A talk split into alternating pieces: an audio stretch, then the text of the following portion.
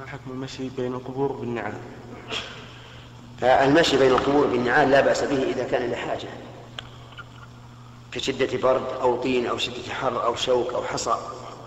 أما لغير حاجة فلا ينبغي أن يمشي بين القبور بالنعال. وأما ما كان خارجا عن القبور فلا بأس. ودليل ذلك أن النبي عليه الصلاة والسلام أخبر أن الرجل إذا دفن وجاءه الملكان فإنه يسمع قرع نعال المشيعين. إذا انصرفوا